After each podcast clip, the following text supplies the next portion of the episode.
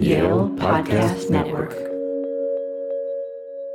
Welcome to the Quadcast, a Yale Divinity School podcast series focusing on issues related to religion and politics. In this episode, Yale Divinity School alum Emily Judd interviews United States Senator Chris Coons, a Democrat from Delaware and an alum of both Yale Divinity and Yale Law Schools. Senator Coons discusses how religion plays a positive role in his bipartisan political relations. It's awfully hard to throw a punch at someone, at least um, rhetorically, on the floor of the Senate when you held hands with them in prayer. He encourages his fellow religious Democrats to reclaim their faith publicly. There are some folks who served with me who've really only ever associated public religiosity with conservative political views. And Senator Coons weighs in on the one change he would make to the U.S. Constitution. In the Bill of Rights, it is not spelled out that you have a right to vote. And voter suppression is a very real thing in our nation. So, welcome so much to the Yale Divinity School Quadcast, Senator Coons. Thank you, Emily. It's great to be on with you. In a 2017 article for The Atlantic, you wrote that you believe faith can be a healthy part of politics and can actually help bridge divides. Can you describe an experience when religion or religious values played a positive role in your own political work? Sure.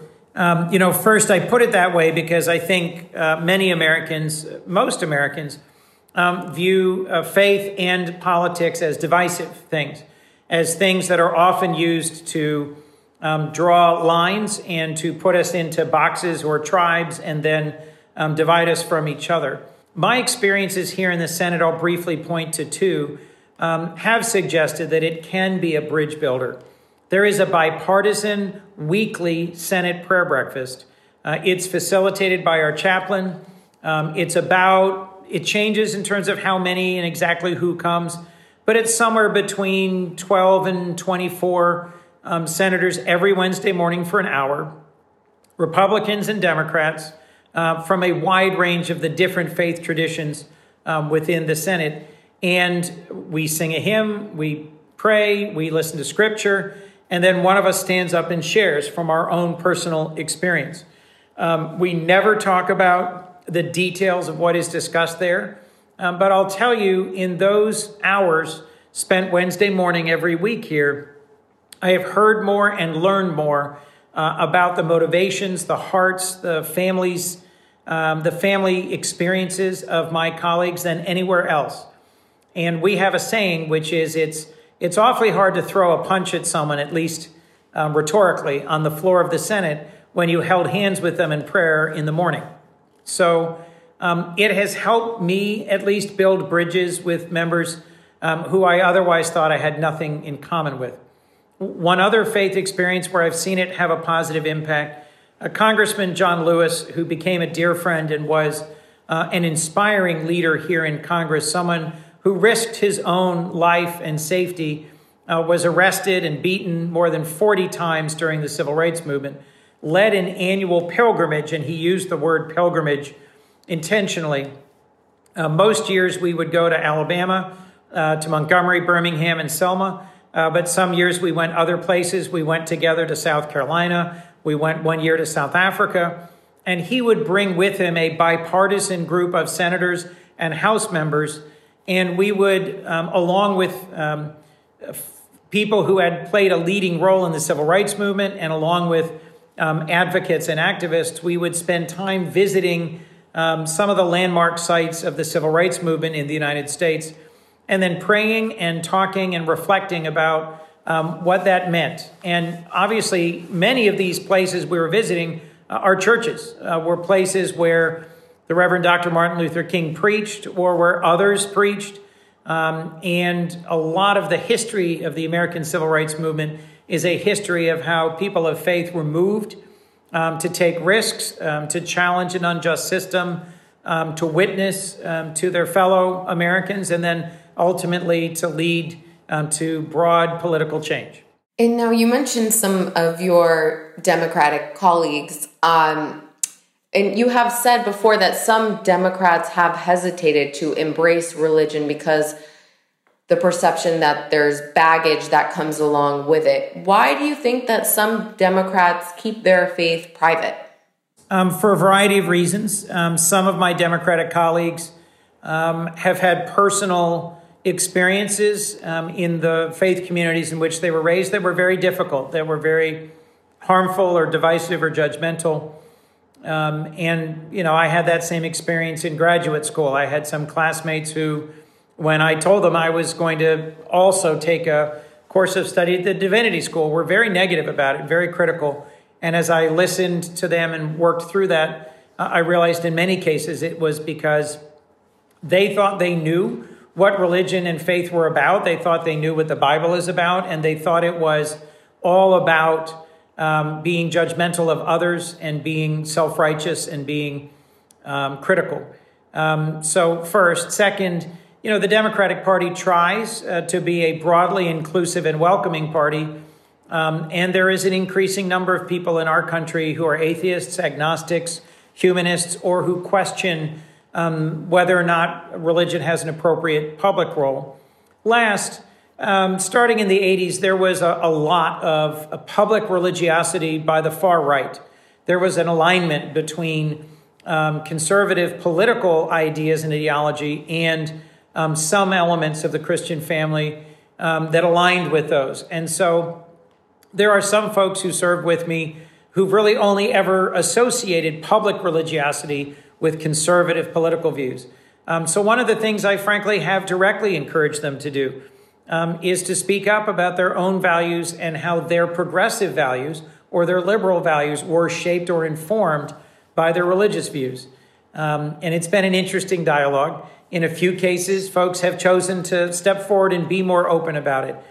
Um, if that's really what is moving you and um, inspiring your political engagement, I, I, think it's important for your constituents and the public to know that. Um, and I've tried to model for my colleagues how it is possible to recognize, respect, and welcome um, people, colleagues, um, constituents uh, who are agnostic or atheist, and recognize and welcome their contribution to our society while also speaking freely about or witnessing about your own faith experience. And you mentioned briefly your graduate uh, program. So you received a master's degree in ethics from Yale Divinity School and then a JD from Yale Law School. What are some of your favorite Yale memories? Can you share any? Favorite Yale memories? Um, well, I, I did a lot of different things. Um, I'll let me pick two briefly, if I might.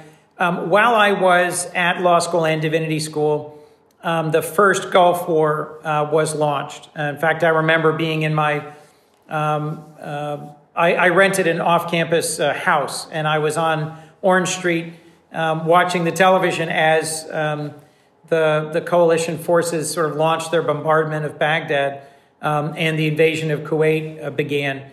Um, we had a really vigorous debate at the Divinity School about just war theory, about the relationship between faith and military service, about how we should be speaking out um, about or, or responding to um, the, the military actions on which uh, our nation um, had, had engaged. And it was one of the most vigorous, open, and I frankly thought constructive conversations I remember. Um, there were a number of folks who were attending the Div School at that point who were um, military who were either training for the chaplaincy or, in one case, someone who I'd gone to college with and is now actually an ambassador in the Middle East. Um, he had spent time in the special forces. Um, there were others who were either by virtue of being Quakers or um, from some of the more peace oriented denominations um, scandalized by the idea that um, we as a community would speak out in any way in support of war and um, I found one of the challenges I found at the divinity school was a strong inclination towards politeness.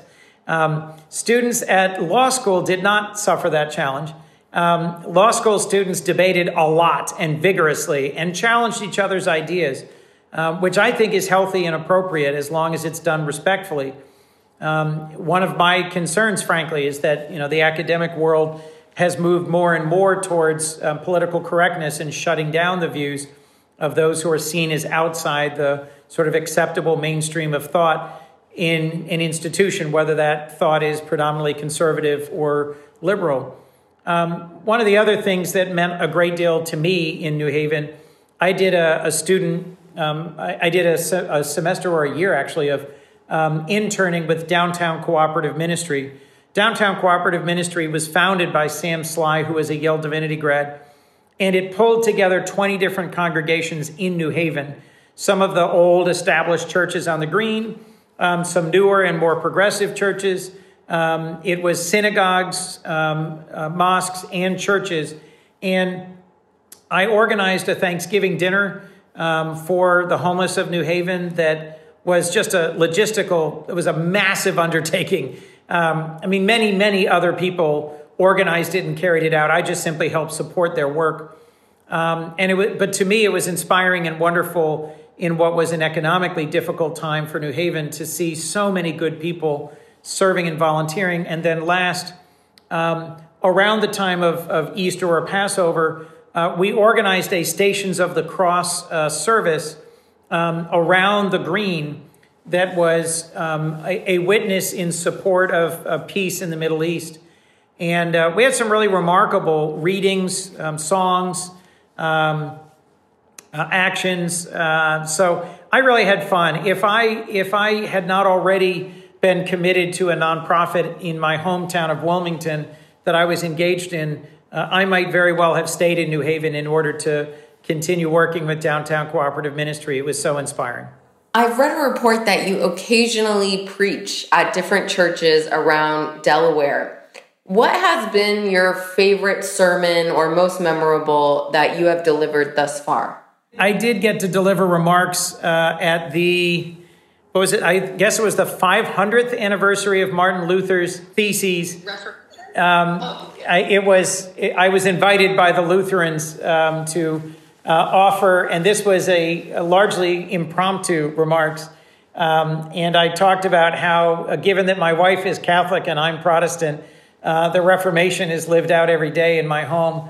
And um, we sort of talked through uh, with the congregation, which was virtually all um, members of the clergy, um, what the Reformation means and um, what what it means to be followers of Christ and yet and yet separated from each other by doctrine and what it would mean to be um, passionately in love with Scripture as Luther was, and obsessed with finding the core, the truth, the very center of it, to be um, diving into Scripture, um, not to fight over words or, or interpretations or endings, but to literally encounter the living Christ in Scripture as revealed to us. Um, it was kind of fun. So um, I, I enjoy sounds, preaching. that sounds very fun. if you had the power to implement one legislative change in the United States today, what would it be? Um, you know, that's a good question. Um, and I, I could tell you 10 different things, but you, you want one. Um, if we had a right to vote in our Constitution, it would be a structural change.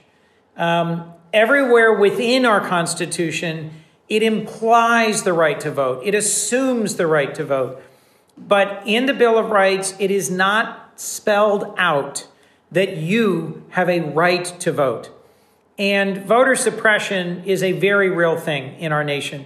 Ways in which um, the timing and the rules and the access and the funding, um, if you had a fundamental constitutional right to vote, it would be so much easier to demand full funding for modern uh, voting machinery, um, to urge um, actions at the state and local level to take seriously the burdens on voting that are placed by both the vicissitudes of daily life and the need to balance, you know, work and family and, and voting, and the ways in, in some cases, sadly, repeatedly, where state and local governments have changed the rules at the last minute or blocked access to the ballot. So um, I'll close with this hopefully encouraging thought.